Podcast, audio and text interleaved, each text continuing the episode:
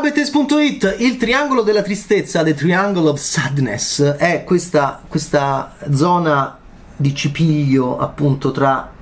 qua dove si forma, se uno fa così, si forma appunto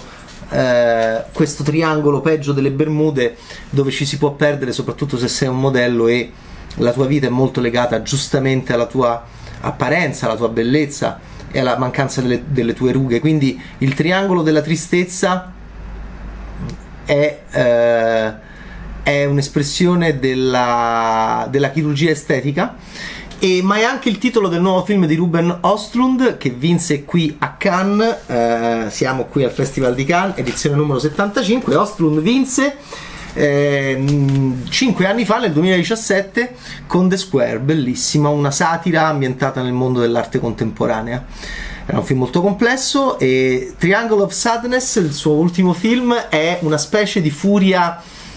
eh, comica mix di Travolti da un insolito destino della Vermuller e tanti Monty Python. C'è un omaggio a Monty Python The Holy Grail perché c'è una eh, hand grenade, c'è una granata a mano che fa esplodere qualcuno che forse l'ha costruita e non fa esplodere il coniglio. E, e, poi c'è una scena di vomito collettivo che non può che di super vomitata a go-go che non può non ricordare ovviamente Mr. Creosote dentro il senso della vita. Eh, è un film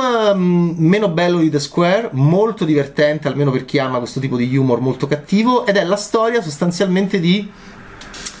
eh, un gruppo di persone che eh, parte da uno yacht da 240 milioni di dollari eh, guidato da un capitano eh, marxista americano interpretato da Woody Harrelson che non vuole uscire dalla sua cabina come la sorella di Fabietto Schisa, come il fratello di, di Stahlberg in Sirius Man dei fratelli Cohen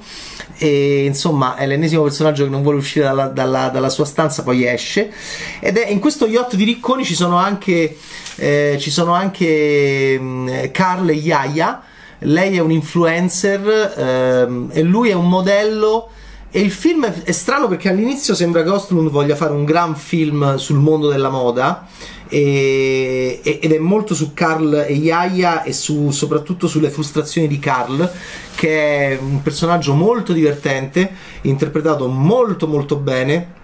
dal nostro simpaticissimo eh, Harris Dickinson che abbiamo visto ormai tante volte in Beach Rats di Eliza Hitman, in Darkest Minds eh, con la mia amatissima Amanda Stenberg in Mattias e Maxim di Xavier Dolan fa McGuffin, fa quel cameo molto divertente e poi ultimamente l'abbiamo visto anche in Kingsman. E è un attore che a me piace molto, è molto simpatico e se fosse stato su lui e Yaya il film sarebbe stato un grande Ostlund come forza maggiore, come